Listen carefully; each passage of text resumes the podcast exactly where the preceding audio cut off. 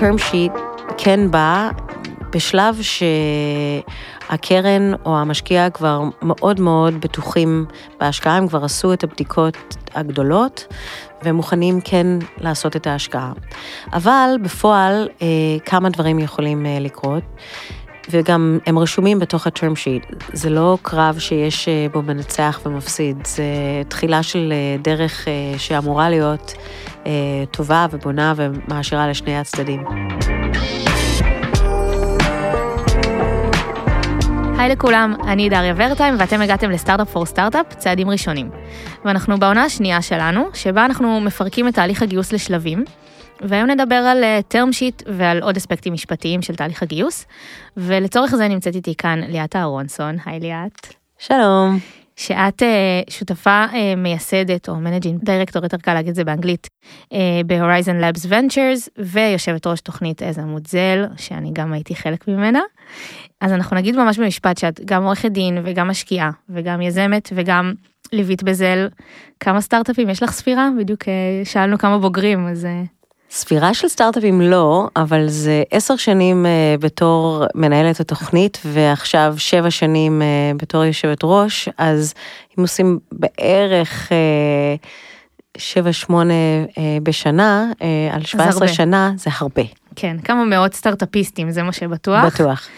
ונגיד שאנחנו הולכות היום לעבור ממש סעיף סעיף בתוך הטרם שיט ולדבר על מה המשמעות של כל סעיף כזה אה, ומה חשוב לדעת לגביו.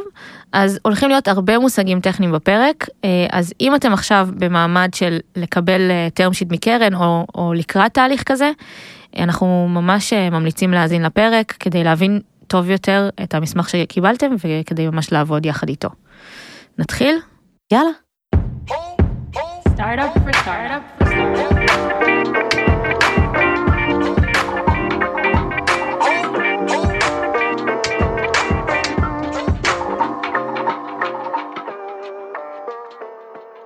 אז לפני שנתחיל בכלל את הפרק ונצלול למה זה term sheet, בואי נעשה רגע סדר בסוגים שונים של מימון לסטארט-אפ, אוקיי? מעולה. אז, אז יש את ההשקעה הקלאסית של VC, נכון? בהחלט, יש, אה, זה נראה לנו שזו הדרך היחידה לגשת ל-VC, ל-Venture Capital, אה, קרן הון סיכון, ולגייס אה, הרבה כסף ולצאת לדרך. האמת היא שזו לא דרך הכי שכיחה לקיים יזמות, זה כן דרך מאוד שכיחה בארץ בתחום של טכנולוגיה, אבל אפשר לגייס כסף בכמה אמצעים. הדרך הכי פשוטה לגייס עסק לחברה מתחילה אה, זה בכלל בבנק. הסיבה שנוצרו קרנות הון סיכון זה שבנק דורש אה, מידה מסוימת של collateral או של לשים כסף בתוך, בתוך פיקדון כדי לתת את הכסף, ככה בנקים עובדים. Mm-hmm. אז עולמות קרנות הון סיכון באו כדי לאפשר לקחת יותר סיכון, ופה אה, היזמים באים, הם לא צריכים לשים כסף אה, חוץ in the game שבא מהזמן, יזע, דמעות אה, אה, של עצמם, אבל גם לעולם תוכן של אה, venture capital וסטארט-אפים טכנולוגיים צעירים, זה לא צריך להיות uh, אה, VC, אה, אפשר, יש גם מונח שנקרא angel investors, uh, ומשקיעים כאלה הם משקיעים שהם או יזמים שהצליחו, שיש להם אפשרות ו... ורצון להשקיע ביזמים צעירים, וזה גם יכול להיות אנשים שהם... Uh, מאוד הצליחו בתחומים שונים, כמו יש הרבה משקיעי נדל"ן שהם גם angel uh, investors בטכנולוגיה. צברו סכום של כסף ויש להם עכשיו את האופציה לשים את זה על סטארט-אפים. נכון. ולא משנה בעצם עם מי אנחנו מגייסים, אנחנו בסוף כן uh, לאורך הדרך, בזמן תהליך ההשקעה אנחנו נקבל איזשהו term sheet. כן. שהמונח term sheet זה למעשה המסמך הראשוני, אה, לאו דווקא מוגן משפטית במה שנקרא binding agreement, אז זה לאו דווקא הסכם אה, לכל דבר, זה יכול להיות כמו זיכרון דברים, וה-term sheet הוא סוג של זיכרון דברים בין משקיע והחברה. גם חשוב לציין, זה לא המשקיע והפאונדרס, זה המשקיע והחברה כבר, mm-hmm. כדי לבצע את ההשקעה. וה-term sheet, הזיכרון דברים, למעשה משקפת את, ה, את התנאים העתידיים של ההשקעה אה, בכללותה. הסכמי השקעה שאחר כך באים, אם term sheet זה עמוד עד שבעה עמודים, אז מה שנקרא definitive agreements או הסכמי ההשקעה במלואם, יכול להיות כבר 200 עמודים. אבל את, ה, את האסנס או את המהות של העסקה רושמים בתוך ה-term sheet. בדיוק, את עיקרי הדברים. אז אמרנו במשפט ש, שטרם שיט זה איזשהו זיכרון דברים, איזשהו מסמך ש, שמכיל את הדברים העיקריים שהולכים להיות בהסכם ההשקעה שלנו מול קרן מסוימת. בואי נדבר קצת על מתי בכלל זה מגיע בתהליך ההשקעה. אז אפשר להסתכל על זה במונחי סנדוויץ' מסוים שהפרוסה הראשונה זה המשא ומתן ההתחלתי, הבדיקת נאותות או ה-due diligence שהקרן או המשקיע עושה אה, בחברה. זה בדרך כלל מבשיל למסמך קצר של bullet points נקודות שהם הבסיס של, ה, של ההבנות של מה שיהיה ההשקעה.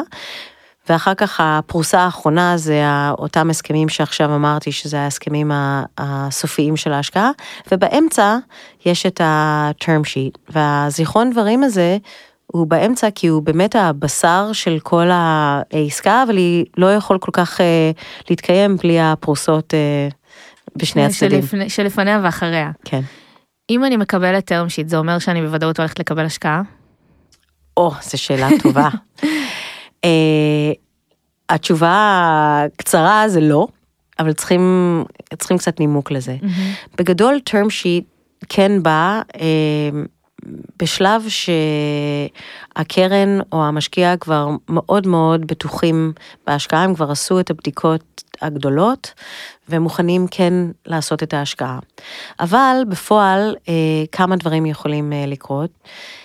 וגם הם רשומים בתוך ה-term sheet. ב-term sheet בדרך כלל יש סייג, קודם כל שההסכם הוא לא הסכם אה, שמחייב את הצדדים, יש כמה סעיפים שנדבר עליהם שהם מחייבים, אבל ההסכם עצמו, הזיכרון דברים, כמו זיכרון דברים, הוא לא מחייב כשלעצמו. Mm-hmm.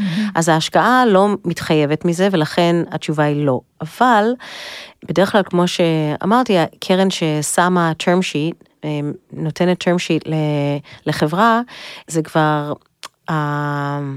זה מראה על כוונה. גם על כוונה וגם השם של הקרן פה בא לידי ביטוי, כי קרן שנותנת term sheets ואחר כך לא ממשיכה להשקעה, יש לזה הרבה השלכות על אה, חיי החברה, וגם האלטרנטיביות, אה, אלטרנטיבות אחרות שיש לחברה. אז אם אני מבטיחה לך השקעה, ואני נותנת לך term sheet, ואז... לוקח לנו עוד חודשיים, ואז בסוף אני אומרת, mm, בסוף לא. לא, אז אה, קודם כל כבר עוד חודשיים של burn עבר. לסטארט-אפ זה מאוד מאוד משמעותי. מאוד משמעותי, וגם אני מנעתי ממך, בתוך ה-term sheet יש אה, עוד סעיף שהוא כן אה, מחייב, זה שאסור לך לדבר עם משקיעים אחרים. אז אני גם מנעתי ממך לדבר עם משקיעים אחרים. אז קרן לא יכולה להרשות לעצמה, וגם משקיעים שמחזיקים מעצמם לא יכולים להרשות לעצמם לתת term sheet and then to pull it ולמשוך. אז לכן כן, term sheet בהחלט נותן אינדיקציה מאוד חזקה שהכסף כן יבוא. אבל יש כמה אה, יוצאים מן הכלל, שגם הם רשומים בתוך הזיכרון דברים, בתור סעיף מחייב, וזה המצב של, אה, זה נקרא באנגלית ordinary course of business, mm-hmm. או מהלך עסקים רגיל.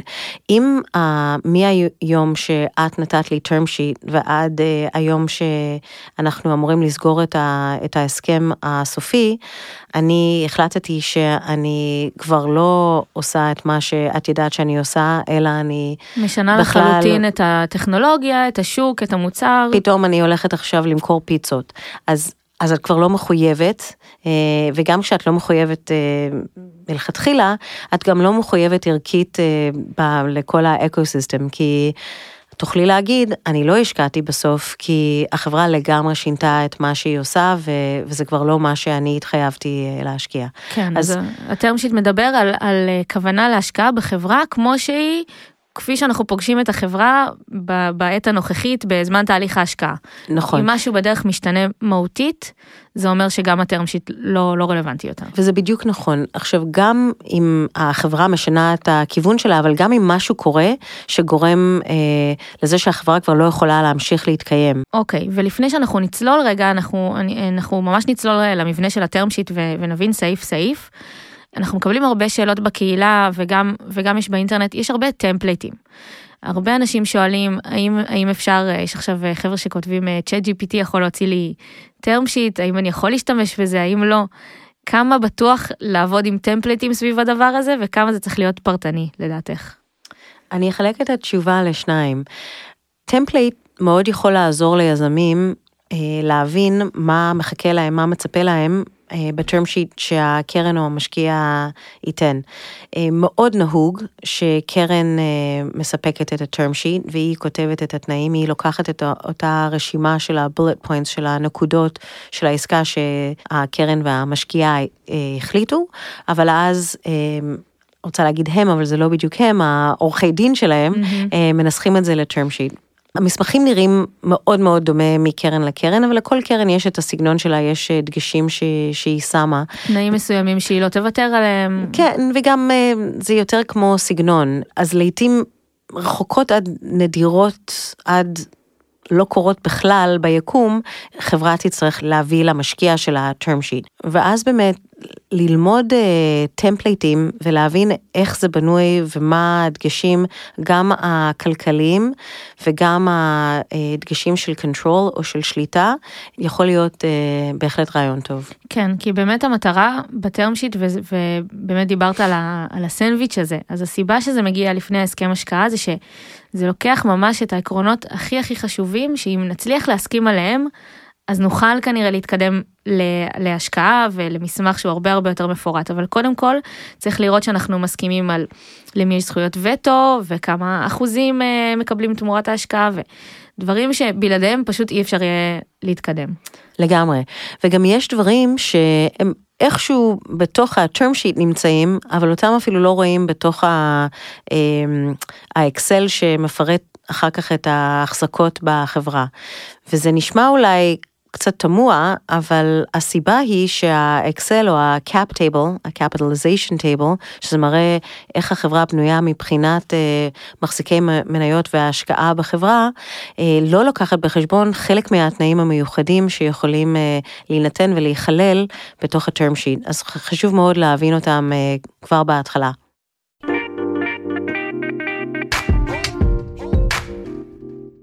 אז אנחנו עכשיו נצלול ממש לתוך הסעיפים השונים של ה-term sheet, אנחנו אה, מתייחסות ל-template שנמצא באתר של Y Combinator ואנחנו גם נשים את הלינק אליו אה, בתיאור של הפרק ובאתר אז אתם יכולים גם להסתכל על זה יחד איתנו. אז מה בעצם הדבר הראשון שאנחנו מדברות עליו? אז ה-term sheet הזה הוא גם מתייחס לחברה דלאוורית, זה הנחת אה, יסוד בארצות הברית שהחברה תירשם בדלאוור למרות שהיא יכולה להתקיים בכל מדינה אחרת. בגדול אפשר לרשום אה, חברה בישראל ואפשר אה, בדלאוור. עם השוק של החברה בארצות הברית, אז עדיף לרשום את זה בדלאוור. יש הרבה דעות בנושא ואנחנו לא ניכנס לזה בפרק הזה, mm-hmm. אבל בין אם ה-term sheet הוא לדלאוור קמפני או לחברה ישראלית, זה יצוין בהתחלה והשם של החברה. כי כמו שציינתי קודם, זה לא הסכם עם, ה, עם הפאונדרים, זה הסכם עם החברה. ומבחינה משפטית, יש לזה גם המון אה, השלכות. בעיקר על העובדה שהמייסדים, אם משהו לא הולך וזה לא מצליח, אז הישות המשפטית שמתייחסים אליה פה היא החברה ולא היזמים עצמם. שה-liability יהיה בעצם על החברה ולא על היזמים, הם עכשיו נכנסים, באמת הסטארט-אפ נכשל ונסגר ופתאום יש הרבה כסף שצריך להחזיר. אה, אז יותר... זה הבעיה של החברה ולא של היזמים עצמם. בדיוק, הרבה יותר קל לנהל את זה כשזה יש ישות משפטית נפרדת. אז באמת זה דורש פשוט לרשום את החברה לפני שניגשים ל-term sheet, זה תהליך מאוד פשוט, נכון. שאפשר לעשות מהר. השורה הבאה היא בדרך כלל סוג המניות. אז בארצות הברית יש מניות רגילות וזה שם נקרא common stock, בישראל אצלנו זה shares ולא stock, אז אצלנו זה common shares, אבל המשמעות היא אותו דבר. אותה משמעות. אותה משמעות, אה, לגבי מניות רגילות.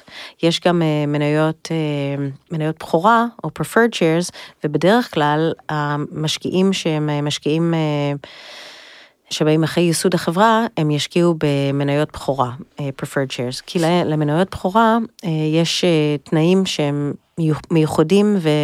מטיבים עם המשקיעים לעומת אה, מניות רגילות. מה למשל? אז אנחנו נצלול לזה עם מה, ש...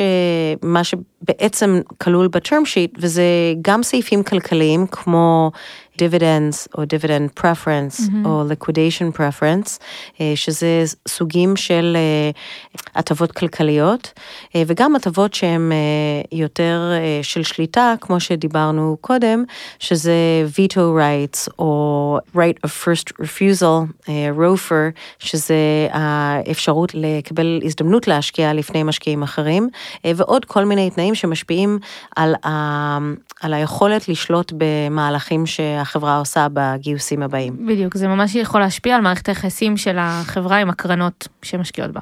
נכון. term sheet, להבדיל מסייף, ששם אין ולואציה, אז בדרך כלל יש גם את הסכום של ההשקעה, וגם אה, ממי משקיע. אז נהוג שלהשקעה יש lead investor, שהמונח lead investor אה, לאו דווקא אומר שהמשקיע משקיע הכי הרבה, זה בדרך כלל מתייחס, למרות ש... לרוב זה גם לרוב המקרה, כן. אבל uh, זה מתייחס למשקיע שנותן את המחיר למניה, uh, prices the round, זה המונח, אז המשקיע שנותן את המחיר, את השווי של החברה, הוא ה-lead investor, אז יכול להיות... Uh, נגיד השקעה של מיליון דולר שהליד אינבסטור הוא 400 אלף דולר ויש עוד שני משקיעים של 300 כל אחד, אז הליד לא צריך להיות בהרבה, וגם יכול להיות אה, השקעה ש... יש שלושה משקיעים ומשקיעים אותו דבר, אבל אחד מהם הוא בכל אופן הליד. והוא קבע את, ה, את הוואליואציה, ובעצם המשקיעים האחרים מצטרפים באותה וואליואציה. נכון, והכל אה, חלק ממשא ומתן, גם בין המשקיע לחברה וגם בין המשקיע למשקיעים האחרים. אז בדרך כלל בתחילת ההסכם יש את הסכום, את הגובה ההשקעה, אה, את הכמות שהליד אינבסטור משקיע, ואז עוד משקיעים נוספים. גם לא מעט פעמים הליד אינבסטור יקבע ולואציה, ויש אה, אה, גודל השקעה, אבל הליד אינבסטור מתחייב לשים חלק ממנה, נגיד חצי, 500 אלף דולר מהשקעה שהיא עד מיליון דולר. כן. וזה מאפשר לה, גם ליזמים וגם לקרן, אה, גם לפזר קצת את הסיכון, וגם לאפשר למשקיעים אחרים להצטרף לסיבוב. בדיוק, אוקיי. אז זה זה הכל הטכני. אמ, גם חשוב לציין שיהיה רשום על מה מדובר, איזה מניות אה, אנחנו אה, מדברים. אז במקרה כזה, אנחנו מדברים בדרך כלל על preferred preferred shares, A, preferred uh, B, preferred whatever, uh, או seed, preferred seed, stock או shares לפי הסוג של החברה. ואז בסוגריים זה נחשב הסיריז שלה, זה סיריז סיד, סיריז A. כן, זה מגדיר את, את סבב הגיוס שאנחנו ניגשים אליו פשוט. מגדיר את סבב הגיוס וסוג המניות. Mm-hmm. אז כמו שאמרנו, אה, קרנות ומשקיעים בדרך כלל אה, ישקיעו אה, ויקבלו מניות בכורה, אלא אם כן הם משקיעים בסייף, ואז הסייף מדבר על מניות. יכול להיות רגילות, אבל מניות שמקבלות את האפיון אה, בסבב ההשקעה הסופי, שיש בו את הוואליואציה ואת המחיר, ולכן אם זה השקעה של אה, מניות רגילות, אז זה יהיה רגיל, אבל אם זה יהיה מניות בכורה, אז זה יהיה מניות בכורה. זה מה שהם יקבלו. נכון. והיזמים לרוב, להם יש מניות רגילות. נכון. אוקיי. עכשיו, בוואלואציה, גם יש איזשהו טריק מעניין, או משהו שצריכים לשים לו לב. יש בדרך כלל את ה... הסכום של השווי החברה, אה, נגיד עשרה מיליון דולר, ואז אני מבינה שעברתם מה ההבדל בין pre ו-post. נכון. אז בדרך כלל בטרם שיהיה רשום את ה-post money valuation, שזה אומר שעשרה מיליון יהיה מה שיהיה בחברה. אה, אחרי בסוף, שישקיעו בנו. בדיוק, בסוף הגיוס. ואז גם מה שיהיה אחרי הגיוס, אה, כולל לא רק את ה-pre-money, אלא גם סכום ש... אה, וגם זה נתון למשא ומתן, על כמה אה, מהמניות אה, יהיו, יישארו ל-option pool, או למניות כדי לעודד גיוס של עובדים. נכון, שלזה קוראים ESOP. נכון, נכון, שזה ראשי תיבות של... Uh, employing stock, stock option plan. אוקיי, okay. אז ה-ESOP, נגיד בחברה שהיה כבר ESOP, והם כבר מיצו את uh, מחציתו, אז יכול להיות שהמשקיע ייכנס וידרוש uh, להגדיל את ה-ESOP, אבל כמובן שלמשקיע אין אינטרס. הוא לא ירצה שזה יבוא על חשבונו, בוא נכון, נגיד ככה. אז, כן. אז בואי ניקח דוגמה עם מספרים, נגיד שזו חברה שהיה עד עכשיו 20% מה, מהחברה היה מושקע, היה מוקדש לאיסופ, לתת אופציות לעובדים או שכבר נמצאים בחברה או שיצטרפו בעתיד. חצי מזה כבר העניקו לעובדים, והחברה מתכוונת לגדול עוד הרבה, אז בעצם רוצים שיישאר עוד מה לתת לעובדים, נכון. ואז ניגשים לאיזשהו term sheet. והמשקיעים גם מבינים את זה, הם גם רוצים שיהיה איך לתמרץ את העובדים, אף אחד לא נגד הדבר הזה. אבל אם הם עכשיו משקיעים אז הם לא רוצים שזה בעצם יגנוב במרכאות מה, מהחלק שלהם בעוגה. נכון. זה כנראה יבוא על חשבון היזמים. נכון, ומה שהם ייקחו, 20% זה הרבה, אבל נגיד נשארו 10% אה, מהאיסופ, אז אה, בתור משקיעה יכול להיות שאדרוש אה, שזה יהיה 15%, אז אנחנו כבר מציינים את זה בסעיף הזה, שיהיה האבלואציה פוסט מאני, פלוס an available option pool, או כמות מניות ששווה אחוז uh, של ה-post closing fully diluted capitalization, ש-fully diluted אומר שכבר נלקח את הכל בחשבון. אז מה שזה אומר זה שבדיוק כמו שציינת, אני בתור המשקיעה רוצה לוודא שאת כל הסידור הזה אנחנו עושים לפני שאנחנו מחשבים את, ה, את ההשקעה שלי. אם אני משקיעה מיליון דולר בפוסט של עשרה מיליון, אני רוצה לוודא שיש לי עשרה אחוז. אמ, כי אם היינו עושים את ה-ESOP allocation אחרי, אז זה כנראה היה... זה היה הופך את זה ל... עשרה אחוז מינוס החלק שלי באופשן פול. אז זה, זה באמת מאוד חשוב אה, לקחת בחשבון. עכשיו אנחנו נכנסים לכמה סעיפים של האלמנטים כלכליים, וחשוב לציין שאלה הסעיפים שלא מופיעים אחר כך באקסל שדיברנו עליו, ה-capitalization table. אז אם ב-capitalization table כתוב שאני המשקיעה, אה, השקעתי מיליון דולר, ואני אה, סבב שה, שהשווי היה עשרה מיליון ולכן יש לי עשרה אחוז, mm-hmm. וגם נראה שם שיש חמישה עשר אחוז אופשן פול, וכמובן המשקיעים, כמות המניות שלהם לא השתנה, אבל השווי באחוזים שלהם השתנה, אז אם היה להם 50 אה, אחוז והיה עוד את ה-20 אחוז אה, של ה... איסופ. של האיסופ ולעוד כמה co-founders יש 30 אחוז, אז עכשיו ה-50 אחוז של הפאונדר המרכזי אה, ירד בהתאם לגיוס הזה, לכל הגיוס. ומה שחשוב לציין בחישוב הזה, זה שאם מסתכלים על זה באקסל, אז זה נראה מאוד ברור. המשקיעה השקיעה אה, מיליון, יש לה עשרה אחוז, השווי של החברה עכשיו אה, עשרה מיליון, זה אומר שלאותו פאונדר, אה, אולי החמישים אחוז שלו ירד בחצי אפילו, כן. במקרה הזה זה הרבה פחות, אבל ירד, אבל השווי של מה שיש לו גדל משמעותי, כי החברה הפרי-מאני, נגיד אם זה היה, אם השקעתי מיליון אז היה תשעה מיליון, כן. אז... אז עכשיו החברה שווה יותר. אז פחות אחוזים, אבל יותר שווי. כן, ניקח אפילו מקרה קיצוני, יכול להיות שיש לך 50 אחוז אה, מ-100 אלף דולר, אוקיי? שזה לא הרבה כסף. נכון. ויכול להיות שיהיה לך 20 אחוז מ-100 מיליון דולר, וזה כבר סכומים אחרים. אז כאילו, נכון. יש לך פחות אחוזים בחברה, אבל החברה שווה הרבה יותר, אז בעצם בערך יש לך גם נכון. הרבה יותר. וב-cap table רואים את זה על פני כל השלבים וכל הסיריז של אבנטס, אבל מה שלא רואים, וזה הסעיף שעכשיו uh, מופיע ב... template של Y Combinator זה מה שנקרא liquidation preference. אז ה-liquidation preference אומר שבעת uh, הנזלת החברה, אה, יש מנגנון שאומר שאם אני השקעתי עכשיו את המיליון דולר, אני רוצה לוודא שלך, דריה, היזם, יהיה אינטרס אה, לפחות להחזיר לי את הכסף. אל תיכנסי עכשיו לעסקה שמישהו מציע לך אה, למכור את החברה בשווי של 11 מיליון דולר, כי את, בתור בעלת 50 אחוז, יהיה לך יופי של... נקבל אחלה, אחלה כן. אחוזים מהדבר הזה. אבל אני, מה אני אקבל? אני אקבל כלום, אני אקבל טיפלה יותר ממה שהשקעתי ואני לא משקיעה בשביל לקבל טיפלה יותר, את זה אני יכולה לעשות uh, בבנק. נכון. אז אני צריכה uh, לקבל תשואה גבוהה. אני מבטיחה את התשואה הגבוהה הזאת דרך ה-liquidation preference, שזה נותן לי uh, בכורה בהנזלה. ומה שזה אומר זה שאני קודם כל uh, צריכה לקבל את הכסף שלי בחזרה. את מה שאת שמת. את מה שאת שמת. את הכסף שאת השקעת. כן. שמת מיליון, אז קודם כל את מקבלת מיליון. נכון. ואז פה הסעיף הזה עובר שינויים לפי התנאים של השוק. אה, כשאני התחלתי בתור עורכת דין, לא נציין את השנה, אבל לפני הרבה זמן, אה, אני כן אולי will time stamp it, זה היה בדוט קום בום, ושם היה אה, המון המון אה, כסף והמון חברות והשוק אה, די השתולל, אה, והתנאים ליזמים היו די טובים, אבל אחרי שה...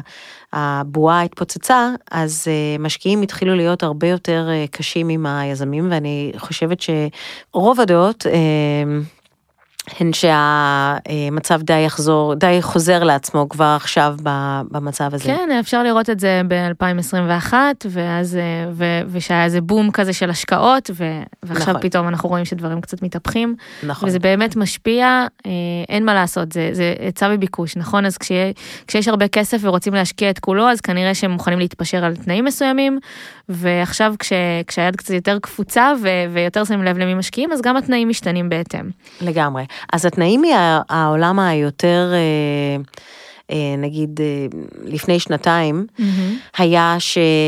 או שאני מקבלת את כל הכסף שלי בחזרה, אבל אז אני לא מקבלת מהחלוקה, או שאנחנו מתחלקים לפי הבעלות בחברה. אז למשל, בסיטואציה ש, שאני אמורה לקבל את ה...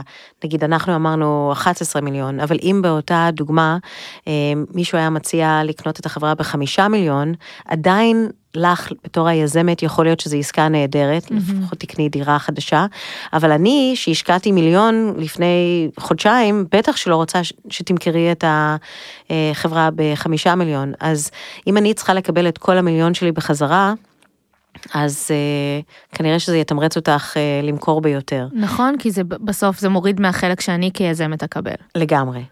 עכשיו לא רק זה, זה באמת גם, זה, זה השלב ההתחלתי, נכון? את אמורה לקבל את המיליון שהשקעת, ואז את אמורה לקבל על זה. נכון. אה, ו- וזה בעצם מה שקובעים בסעיף הזה, נכון? כמה מעבר לזה את אמורה לקבל ו- ואיך זה נקבע בכלל. נכון, אז בתנאי שוק שהיזמים חזקים, אז מה שעכשיו תיארתי, שזה נקרא non-participating uh, preference, זה אומר שאני או שיכולה לקבל את ההשקעה שלי בחזרה, או שאני מקבלת את כולה בחלוקה רגילה, עם whatever upside.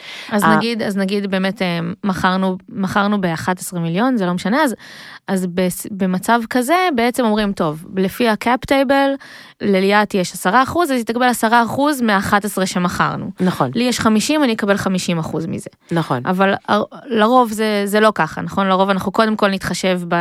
נחזיר לך את ההשקעה שקיבלת, ועל זה נוסיף אה, ת, כאילו תגידי לי את מה מקובל, אבל אז, כזה... אז, אז, אז זה תלוי איך שזה רשום, אז בעולם שהיזמים חזקים, אז, אז זה או-או, וזה נקרא non-participating, מהמילה שאני לא אה, גם אחר כך אה, מצטרפת לחלוקה.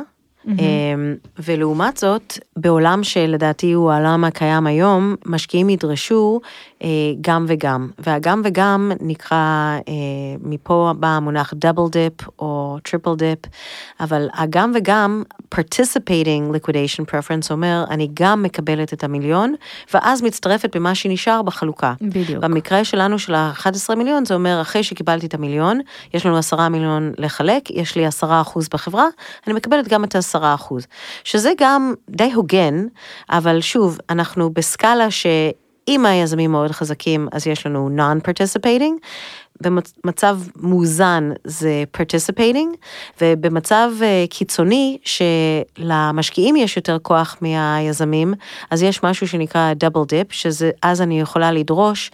אה, פעמיים את ה-liquidation preferences, פעמיים את ההשקעה שלי, ורק אז אנחנו כולנו מתחלקים. ואת זה, בדרך כלל כן רואים את זה בהשקעות שהן אה, יותר מאוחר, כי יותר מאוחר המשקיע אה, חייב לקבל החזר הרבה יותר גדול ממה שהוא אה, נותן, וכל המנגנונים הכלכליים הם אחרים.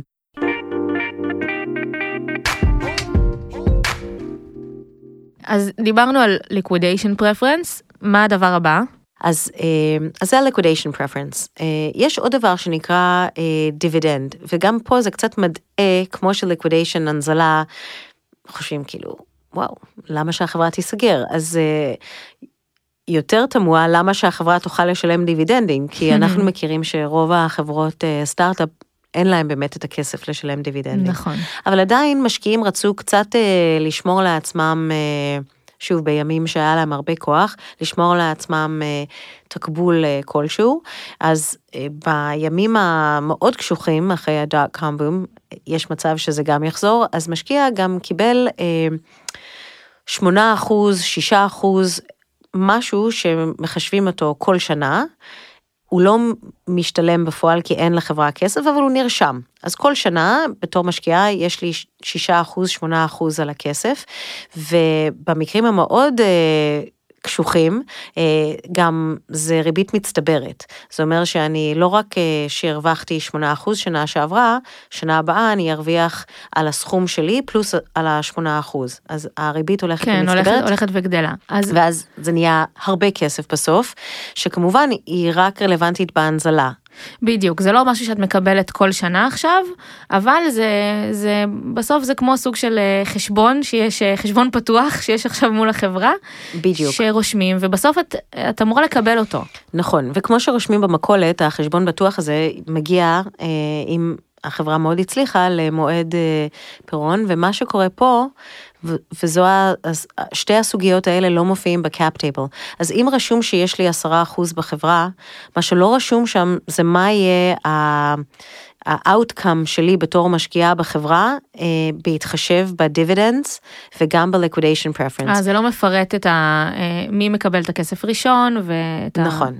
את הדברים האלה. לא מפרט גם מי מקבל ראשון וגם אם יש לי זכויות יתר לקבל כן, יותר ריבית כסף דריבית, כמו כל הריבית, האלה. נכון. אז זה שני דברים שלא מופיעים שם. בגדול, היום וב-YC אפשר לראות את הדוגמה הכי הכי הוגנת אה, ליזמים. אני חושבת שבתור יזמים אפשר לצפות שיכול להיות שהתנאים יהיו קצת יותר אה, קשים עכשיו, אבל גם זה צריכים לקחת את זה בעירבון אה, של לא אה, להיכנע לכל טרור, כי זה אחר כך אה, גם will come back and bite you. כן. אמ, זהו, נכון, צריך להגיד, גם אמרנו את זה אולי קצת בהתחלה, אבל זה משפיע בסוף על מערכת היחסים עם הקרן גם לגמרי. להמשך. אז זה משהו שצריך להבין, אם זה תנאים שאנחנו מוכנים לחיות איתם בשלום, אם זה משהו שלא מקובל עלינו, זה, זה מאוד חשוב. לגמרי. עכשיו נדבר מילה על, אה, על conversion, על המרת מניות. מכיוון שהמניות בכורה הן לא מניות רגילות של החברה, אז ביום ההנזלה צריכים להמיר אותם למניות רגילות. או ב-IPO, אה, כי ב-IPO צריכים מניות, שכל המניות יהיו מניות, מניות רגילות, רגילות, כן. אה, או אה, ב-M&A, צריכים שהכל יהיה שווה כדי לעשות את הפעולת הנזלה. אז יש אבל גם אופציה או להמיר את המניות אה, בהחלטה של רוב הבעלי מניות, אם הם רוצים למשל להצביע אה, בצורה מסוימת, וגם לצורך אה, שהחברה תוכל אה, להמיר את המניות. שהמשקיעים לא יוכלו אה, לעצור את החברה מלעשות פעולות מסוימות. אז גם פה הסעיף הזה, ב-Y Combinator זה משהו מאוד מאוד רגיל, שכיח, plain vanilla, אבל גם פה צריכים לשים לב מי, מי מחליט, מי הגורם שיכול אה, גם אה, לגרום או להסכים אה, להמרת מניות. זאת אומרת, ממש יש פירוט של מתי, מתי זה יכול להבשיל למניות רגילות, מי קובע, איך עושים את, ה, את ההעברה הזאת, כי בעצם אם יש לי, שוב, 10% של מניות uh, שהן preferred, זה לא אומר, כשנעשה את ההמרה הזאת, הם לא יהיו 10% של מניות רגילות. נכון, יהיה לזה משמעויות, אני כנראה אקבל יותר, uh, יותר אחוזים בחברה. נכון. אוקיי. וזה באמת כבר בא בסעיפים הבאים. אז אה, לפני שאנחנו נכנסים לסעיפים של, שעכשיו את אה, רמזת לגביהם, לאיך אני יכולה להגדיל את כמות המניות אה, בסבבים אה, הבאים, נדבר על משהו שנקרא voting rights. גם ל-voting rights יש כמה אה, אפשרויות, כי זה יכול להיות voting rights, וזה יכול להיות גם להופיע בתור veto rights. השכיח וה-founder friendly זה ה-voting rights, שזה אומר ש... וגם פה צריכים לשים לב למה המנגנון של ההסכמה. אז פה בהס- בהסכם הזה כתוב approval of the preferred majority. אז צריכים לוודא שזה ה-preferred shareholders א', לא כולם, כי זה מצב אה, אה, קשה. אה, אם זה המג'ורטי, אז כבר אומרים, אוקיי, יש רוב לרצון לעשות משהו, אז זה מספיק. אפשר אה, הרבה פעמים להגדיר שזה כל עוד אה, ל-preferred יש... אה, החזקה מסוימת בחברה. אז למשל, אם ה-Series A ועכשיו אנחנו ב-Series D, אה, יש כבר בסך הכל חמישה אחוז מהחברה, אז יכול להיות שכבר אין להם את, ה, את התנאים האלה באותה צורה. כן. אבל אה, בגדול, ה-voting rights אומר שיש כמה דברים שנותנים בתור הגנה למשקיעים, שהחברה לא יכולה לשנות בלי הסכמת הרוב של אותה קלאס של מניות, אותו קבוצת מניות. של איזה, איזה סוג של אה, דברים לרוב דורשים החלטה כזאת? אז בעיקר וגם אינטואיטיבית זה הכי הגיוני, אה, דברים שמשנים את הזכויות של אותן מניות. כן. אז אם אני Series A Preferred Shareholder, אני לא רוצה שאת תשני לי את הזכויות של המניות, אז כמובן שאני צריכה להסכים לזה. אז that's a voting right שהוא הכי uh, שכיח. יש גם כאלה שהם כבר נהיים קצת יותר ניואנס, כמו uh, להגדיל את כמות המניות, שזה כבר משפיע על איך החברה הולכת לגדול ואיך ההשקעה הבאה תיראה. תיראה. אמ, גם החלטות של, אה, של החברה אה, לקנות בחזרה מניות מעובדים או מפאונדר שעוזב, אז אה, גם בתור preferred shareholder אני רוצה שיהיה לי... שיהיה לך say בעניין כן, הזה. כי זה גם ישפיע על החזקת המניות שלי. כן, אז בעיקר דברים שנוגעים באמת לכמה אחוזים וכמה כסף יהיה לי בסוף מה, מהדבר הזה. לגמרי. וזה באמת גם uh, מתחבר לשני נושאים השונים, ש, uh, שגם בדרך כלל כלולים ב-voting rights, זה ההחלטה לשלם דיבידנד. אני בטח שלא רוצה שהחברה תחלק דיבידנדים אה, אם היא לא החזירה לי את הכסף קודם. בדיוק, יכול להיות שלחברה אין מספיק עדיין כסף בשביל לחלק, ו- ויש אנשים שאולי כן יהיה להם אינטרס נכון. לעשות את זה. אה, וגם נגיד, זה משפיע באמת בדוגמאות כמו שאמרנו של אה, רכישה או IPO, דברים כאלה, אבל גם באמת לקראת סבב הגיוס הבא. גם שם בעצם חותמים על, אה, על term sheet עם משקיעים חדשים, והרבה פעמים זה משליך על הזכויות שיש כבר למשקיעים הקיימים, ולכן זה מאוד חשוב לקבוע את זה כבר מההתחלה. נכון, אבל גם פה את מעלה נושא שהוא מאוד חשוב, כי יש לזה גם... אה, כמו הרבה דברים בתוך העולם הזה, צריכים להתחשב בשני הצדדים. אה, גם בוולואציה, רוצים וולואציה גבוהה, אבל לא יותר מדי גבוהה, כי היא משליכה על הסיבוב הבא. אז גם פה עם הטבות שניתנות למשקיעים בסבב אחד, הם אחר כך ה baseline, הם הנקודות ההתחלה של המשא ומתן להשקעה הבאה. אז אם אני בתור משקיעה לקחתי המון המון המון זכויות, זה אומר שאת ה... אה, את הפעם הבאה אנחנו כבר מתחילים במקום מאוד גבוה, והמשקיע הבא יש לו אה, זכויות יותר טובות, או שהן מקדימות. הוא יצפה לאותו דבר, או, כן, או יותר. והן כאילו. אה, מקדימות את שלי. אז צריכים אה, לחשוב על איזשהו איזון, אה, פעם אחת אתה למעלה, פעם אחת אתה למטה, אז אה, כן. זה לנושא הזה מאוד מאוד חשוב. אה, רק לסיים שיש מקומות, זה לא מופיע ב template הזה, שגם אה, לשנות את ה vision של החברה, או לשנות את הפעילות של החברה, אה, זה גם נכלל. פה בטמפלייט הזה זה לא, אבל מה שכן יש, אה, קצת לסיכום, זה שלסגור או אה, למכור את החברה, זה כן אה, תלוי החלטת הרוב של המשקיעים של המניות בכורה. אז זה ב-voting agreement הזה, זה מאוד נשמע להרבה יזמים מאוד קשוח, אבל האמת שהגרסה פה בהסכם היא גם מאוד שכיחה, ו, ובאמת גם במובן מסוים גם מגנה על היזם ועל החברה. שלפי הגרסה הזאת בעצם צריך רוב בשביל לשנות, אה, לשנות החלטה. לא צריך, לא צריך הסכמה של כולם, אבל צריך הסכמה של רוב בעלי נכון. המניות. אוקיי. ובטח שלא רוצים להיות במצב שצריכים את ההסכמה של כולם. כן. עכשיו, חשוב לציין שמה שקורה למניות בכורה זה שחוץ מההטבות האלה, כשיש הצבעה של החברה, אז uh, הם מצביעים on an as converted basis, אז דיברנו על uh, המרה שקורית uh, במצב uh, רגיל, אחד לאחד, אז לכל הצבעה של החברה שצריכים את ה-shareholders, אז בתור uh, בעלת מניות בכורה, אני מצביעה על הנושאים uh, בתור uh, שווה לכל אחד מהמניות uh, הרגילות, חוץ מלנושאים האלה שיש לי את האפשרות לגייס uh, רוב, ואז uh, עוד... Uh, אה, הטבות בחלוקה. זאת אומרת לרוב זה ילך כמו שזה כתוב בקאפ טייבל נכון ששם באמת אה, אין איזה זכויות יתר או לפחות זה לא כתוב זה לא מצוין. נכון. חוץ מבמקרים מסוימים שבהם למי שיש אה, את ה-preferred shares אז יש להם הקול שלהם בעצם שווה יותר. נכון. אוקיי דיברנו על voting rights מה הסעיף הבא? הנושאים הבאים אחרי voting rights מתייחסים לאיך אפשר לגרום למשקיעים מצד אחד ולגרום לחברה מצד שנייה להתייחס לאו העברת מניות או מכירת מניות או הזדמנויות לרכוש עוד מניות.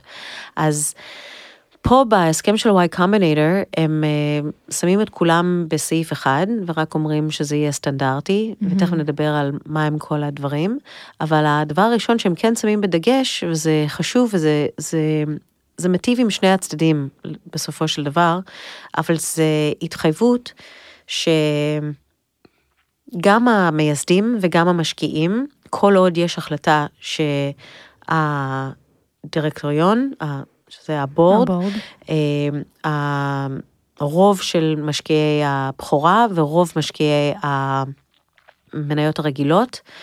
אם יש החלטה למכור את החברה ששלושת הקבוצות האלה מסכימות, אז כולם, הפאונדרס וכל המשקיעים מחויבים למכור את המניות שלהם, כדי שלא יהיה מצב של הולד אאוט, שמישהו לא מוכן למכור את המניות שלו, ואז החברה לא יכולה להימכר לקונה. כן, זאת אומרת, יכול להיות איזשהו מצב תיאורטי שבגדול כולם רוצים למכור, וזו עסקה שאמורה להיות מיטיבה עם החברה, אבל יש אה, אולי משקיע אחד או איזשהו גורם עם אינטרס כלשהו ש, שלא רוצה למכור וזה ממש יכול להרוס את, את, את העסקה זה אמור למנוע את הדבר הזה. נכון גם משקיע וגם uh, מייסד זה יכול להיות. גם מייסד אז כן. איך, איך קוראים לסעיף הזה רק? זה נקרא drag along כי אנחנו ממש uh, מושכים איתנו uh, אנשים גם אם הם לא רוצים. ובנוסף יש אה, סעיף שנקרא co-sale, שזה קצת ההפך מ-drag-along, שפה אנחנו אה, מאפשרים לבעלי מניות למכור את המניות שלהם עם קבוצה מספיק גדולה של אה, בעלי מניות מוכרים את המניות, כדי שאני לא אתקע עם המניות. אז זאת אומרת שאם יש גם גם לזה צריך איזשהו רוב או איזשהו אחוז נכון. מסוים נכון כל הסעיפים האלה, מה שחשוב להסתכל, כי המינוח הוא מאוד מאוד סטנדרטי, המקום היחיד שצריך לשים לב זה איזה רוב קובע את זה ו, אה, ואיזה מניות. האם, האם זה רוב ואיזה סוג רוב, באיזה סוג של מניות. כן, גם כאן שזה יכול להיות אה, רגילות או preferred. נכון. אוקיי, ולמי הם מוכרים את המניות אם עכשיו אה, אה, קבוצה של משקיעים, אה, הם יכולים למכור את זה למשקיעים אחרים לצורך העניין, נכון? לא רוצים להיות בסיטואציה ש... חברה באה והיא רוצה לקנות חצי מהחברה. היא רוצה חצי מהחברה במקום פרורטה מכולם, היא רוצה את החצי מהחברה ממך וממני. Mm. אז אנחנו לא רוצים להשאיר אנשים עם uh, החלטה שהם בעצם לא קיבלו. כן. אם את מוכרת את המניות ואני מוכרת את המניות, אז אנחנו uh, גם צריכים לחלוק את ההזדמנות הזאת עם אחרים. אוקיי. Okay. ששוב, באמת המטרה היא שיהיה פה איזשהו...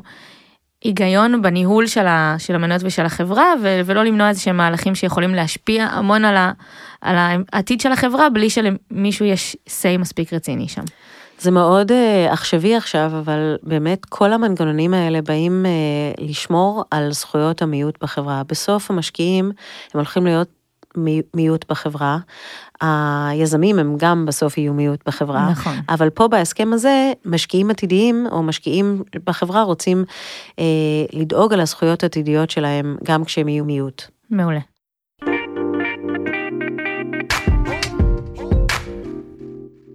אוקיי, מה הסעיף הבא? הסעיף הבא זה כמה סעיפים, והם אה, גם אה, אפשרות אה, לשמור על ההחזקת פרו-רטה, אז אם יש עוד סיבוב, בתור משקיעה בסיבוב הזה, יש לי זכות להשקיע, אני לא, זה זכות ולא חובה, אבל מצד שני, אי אפשר למנוע ממני להשקיע כדי לשמור על ההחזקת מניות באותו אחוז. אז אם אני פתאום רואה שבהשקעה הבאה אני ארד מ-10%, יש לי הזדמנות באותו מחיר של, ה, של הסיבוב הזה להשקיע יותר כסף. את, להשקיע את הכסף ולשמור על העשרה אחוז שלי. של הסבב הבא כן, בעצם. נכון. אז זה נקרא pro-rata right. Mm-hmm. ה-right of first refusal אומר שלפני שבכלל מציעים את המניות, צריכים קודם להציע לי אה, אפשרות אה, להשקיע בחברה. עכשיו, הרבה פעמים גם משקיעים וגם היזמים אה, לא רוצים שאותו משקיע will price the next round, אז ה-right of first refusal בדרך כלל בא לידי ביטוי לאם רוצים למכור מניות, אה, אה, רק חלק מהמניות, נגיד מניות של אה, מייסד שעוזב, mm-hmm. אז אם יש את המניות שלו לקנות, אז אה, בתור משקיעה יהיה לי right of first refusal לקנות את המניות האלה. אה, אוקיי, לך נותנים את האופציה הראשונה בעצם להחליט נכון. אם, את, אם את זאת שרוצה לקבל את זה. נכון. ובעצם ה pro rata שציינת זה זה מאפשר לך להוסיף עוד כסף, שוב, המחיר שייקבע לסיבוב הבא, יכול להיות שזה יהיה הרבה יותר, נכון, לדרוש ממך הרבה יותר בשביל לשמור על אותם אחוזים, רק כדי שלא תדללי את עצמך נכון. ממה שכבר יש לך.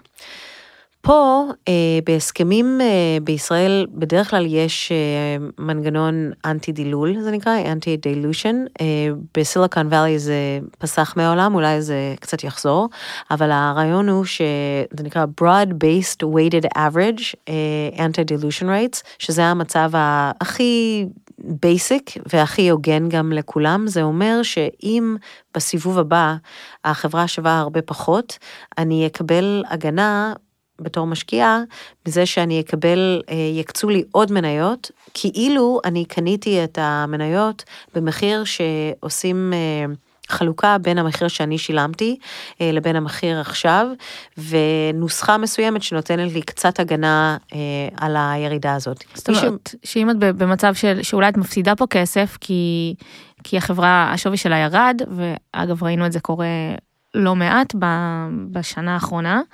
אז זה אמור לשמור עלייך בעצם סוג של לתת לך קצת יותר אחוזים, נכון, אה, ש, שעדיין תוכלי לשמור על הערך ש, שיש לך לכסף. נכון, שלך. אז אה, קודם כל זה חשוב לציין שזה על הנייר, אז יכול להיות שאחר כך החברה תימכר בהמון, אבל על הנייר, כדי להגן על הירידת ערך אה, שלי, אני מקבלת את התנאים האלה, אבל כמובן צריכים לקחת בחשבון אם המשקיע מקבל תנאים של המחיר החדש, ואני מקבלת קצת תיקון, מי משלם? כי הרי העוגה היא עוגה שלמה. כן, אין, אין לנו יותר מ-100% לתת, וזה אומר שהרבה פעמים זה יבוא על חשבון היזמים שוב, נכון. העובדים. ו... אמ, נכון.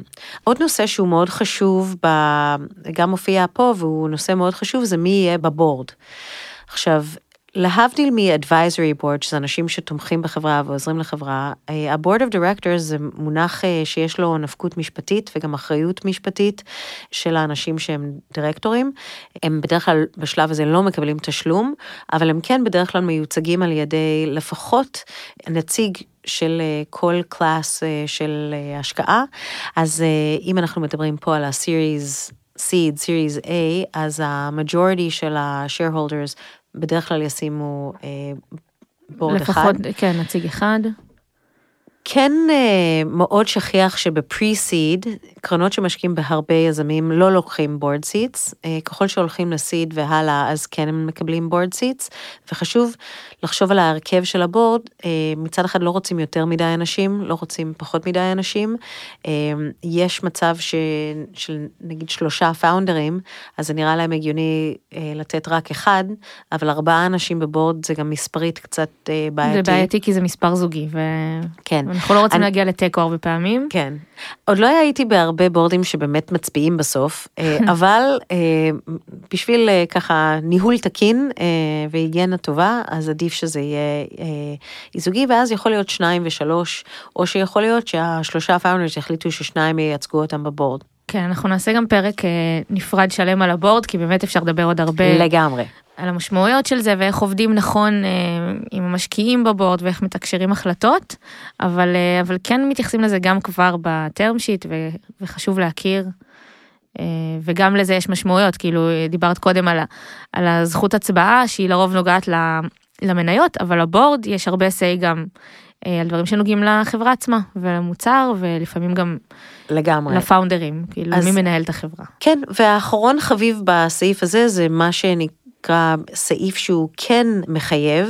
הנושא שמופיע פה ב-Y Combinator Term Sheet זה הנושא של No Shop, שקצת דיברנו עליו, שלתקופה מסוימת, אמ, הנהוג בארץ זה 45 ימים, פה בהסכם הזה זה 30 יום, mm-hmm. כמובן שבתור אה, יזם לא רוצים שזה יהיה יותר מדי ארוך, אבל זה גם נורא תלוי בכמה עוד אה, צריכים לעבור סעיפים או רגולטוריים או אחרים כדי לסגור את העסקה. כן. כמה העסקה מסובכת, אבל בהנחה שהיא לא, אז 30 יום צריך להיות מספיק. גם לרוב, אם אנחנו מדברים על חברות ממש בשלב אה, מוקדם, אז לרוב זה מתקדם מהר יותר. כי... לגמרי. ומה שצריכים פה לקחת בחשבון זה שה-No Shop אה, מתחיל בעת החתימה של ה-term sheet. אז בשלב אה, שלפני ה-term sheet, היזם רשאי ללכת ולדבר עם כולם ולנסות אה, לקבל את ההצעה הטובה ביותר. ברגע שהוא מקבל term sheet ולמשקיע בדרך כלל יהיה אינטרס להחתים אותו כמה שיותר מהר, נגיד תוך 24 שעות, ברגע שהוא חותם אז יש לו את ה-no shop clause המחייב, שאומר שהיזם לא יכול אה, לפנות ו... לנסות לגייס אה, עוד כסף בתנאים אחרים. זאת אומרת, הוא לא יכול לבוא לקרן אחרת ולהגיד לה, תראו, אני קיבלתי את הטרם שיט הזה מקרן אה, X, זה מה שהם מציעים לי, מה אתם יכולים לתת? נכון. זה להבדיל מללכת למשקיעים אחרים, אם צריכים להשלים את הסיבוב. אז כמו שדיברנו בהתחלה, אם הסיבוב הוא מיליון והקרן אה, משקיעה 500 אלף, אז יש עוד 500 אלף, ואת זה בהחלט אפשר ללכת and to shop, כן. אבל אז עושים את זה באותם תנאים, אי אפשר לקבל תנאים אחרים. אז בעצם את ה... אם מנסים כן ליצור איזושהי תחרות או, או קצת כן להתמקח על התנאים זה צריך לקרות לפני שאתם חותמים על הטרם שיט. לגמרי זה צריך לקרות בין השלב של אה, לקבל את ה-bullet points אה, ועד ה-term sheet. אוקיי, okay, שרואים שזה הולך לקראת המקום הזה, אז זה כן לגיטימי לבוא ולקרנות אחרות שאתם מדברים איתם ולהגיד להם, שמעו, אנחנו לקראת הצעה מקרן אחרת. לגמרי, ואפילו ממה שהבנתי מהפרק האחרון, יש ממש אסטרטגיה לאיך לעשות את זה. כן, לגמרי, זה יכול מאוד להשפיע גם על, ה, על הוולואציה ועל מה שתקבלו בסוף. עוד משהו בנוגע למסמך עצמו שלא עברנו עליו? לא, זה המסמך של וואי קאמנר, אני חושבת שטרם שיטס באמת יש להם גם אה, הרבה שונות בסגנון ו, ובכמות מלל, אבל הדברים שדיברנו עליהם הם הדברים שהם שכיחים והחשובים שיש. ושוב, תזכרו שהגרסה הזאת היא גרסה מאוד founder friendly, מאוד uh, טובה ליזם uh, ומאוד הוגנת ליזם. וה... ואם תקבלו משהו הרבה יותר נוקשה, זה יכול להעיד על uh, או הניסיון של המשקיע או המצב של השוק, uh, או ה... uh, היכולת של המשקיע כרגע uh, אם אתם עם הגב על הקיר, אה, לנסות אה, אה, לקבל תנאים יותר טובים, אבל מאוד מאוד מאוד חשוב, אה, וזה גם בטח נאמר גם בפרקים הקודמים, בסוף, אה, יזם מאוד רוצה לגייס את הכסף, ואולי תחושה שאין לו ברירה, אבל זה חתונה, ואם צריכים לקחת אה, בחשבון שמשקיעים גם יכולים להרוס חברות, אז אה, אם הטרם שיט מעיד על uh, משקיע בעייתי, אז uh, קחו את זה כדגל אדום. אז זהו, אז מה את מציעה לעשות אם, אם באמת רואים תנאים שהם נראים מאוד שונים לצורך העניין ממה שאנחנו עברנו עליו עכשיו, שזה יחסית טרם uh, שיט קלאסי ממוצע, אם יש איזה דגל אדום, מה את מציעה לעשות במצב כזה? אז קודם כל לדבר עם יזמים אחרים של הקרן, גם להבין אם הם באמת... משקיע טוב שפשוט אה, מאוד נוקשה עם התנאים, או שזה משקיע שיש איתו בעיות. וגם צריכים קצת להבין את הסיטואציה, גם המצב בשוק, אה, וגם המצב של היזם ושל החברה. כן, זאת אומרת לפעמים גם זה בסדר, זה אולי נראה מאיים, ואפשר לדבר עם יזמים אחרים, ו... והם יכולים קצת להרגיע ולהגיד שהעבודה עם אה, אותה משקיעה ממש בסדר גמור, ולפעמים השוק אומר, אה, פשוט מכתיב את התנאים, וזה, וזה כנראה מה שתקבלו גם אם תלכו לקרן אחרת. כן.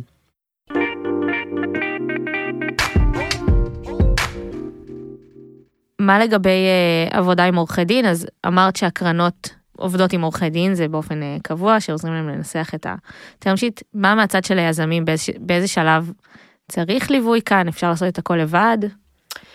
אה, אני ממש לא הייתי ממליצה ליזם אה, לנהל את המשא ומתן בלי ליווי עורכי דין, mm-hmm. שזה מגיע לשלב של הטרם שיט. אה, כי שוב, את התנאים הכלכליים בהחלט שכן, אבל את המונחים המשפטיים, על אף שעכשיו היה לנו, עברנו על זה, אני לא חושבת ש... שזה מספק. שזה מספיק, כן. כן. אוקיי. עוד משהו שחשוב ככה לדעת מבחינת אספקטים משפטיים סביב תהליך הגיוס, אז גם פה אני חושבת שלטרם שיט אה, סטנדרטי לחברה צעירה, זה פחות, אה, לא צריך פה איזה שותף בכיר ממשרד ענק. צריכים מישהו שיש לו הרבה ניסיון בסוגים, אה, בסוגי השקעות כאלה, אה, שראה הרבה מאוד term sheets עם הרבה קרנות, הרבה חברות. יש לזה, זה הרבה יותר אה, טמפלייטי וסדור מאיזושהי עסקה מאוד מורכבת. אז כן, ניסיון, ניסיון של עורך דין, ו, וכמובן מערכת יחסים טובה עם העורך דין. כן, ולזכור שזה גם, אה, גם אה, משפיע על מערכת היחסים עם הקרן להמשך, ובעצם גם משפיע על, ה, על ההשקעות של ההמשך, נכון? כאילו... ברור. בעצם כל term sheet כזה קובע הרבה על איך... איך לגמרי. הסובבים הבאים גם ייראו, זאת אומרת, אה, נכון, כמו שסי זל נוהג אה, לומר, אה, צריכים להשאיר משהו על השולחן. בסוף זה לא, זה לא קרב שיש בו מנצח ומפסיד, זה תחילה של דרך שאמורה להיות טובה ובונה ומעשירה לשני הצדדים. מדהים. אז אה, נראה לי שעם זה אנחנו נתקדם לסיום. אז אה, רק רגע לפני שנסיים, אני אזכיר שאם אתם מאזינים לנו דרך הערוץ של צעדים ראשונים ורוצים לשמוע פרקים נוספים בנושא, אה, או פרקים לשלבים מתקדמים יותר, אז אתם יכולים לחפש סטארט-אפ פור סטארט-אפ בכל אחת מהאפליקציות. ואם יש לכם איזה שהן שאלות לליאת או אלינו, אה, אתם מוזמנים לשאול אותם בקהילה או באתר שלנו. אז תודה רבה ליאת, תודה לך. ותודה שהאזנתם. Startup for startup for startup.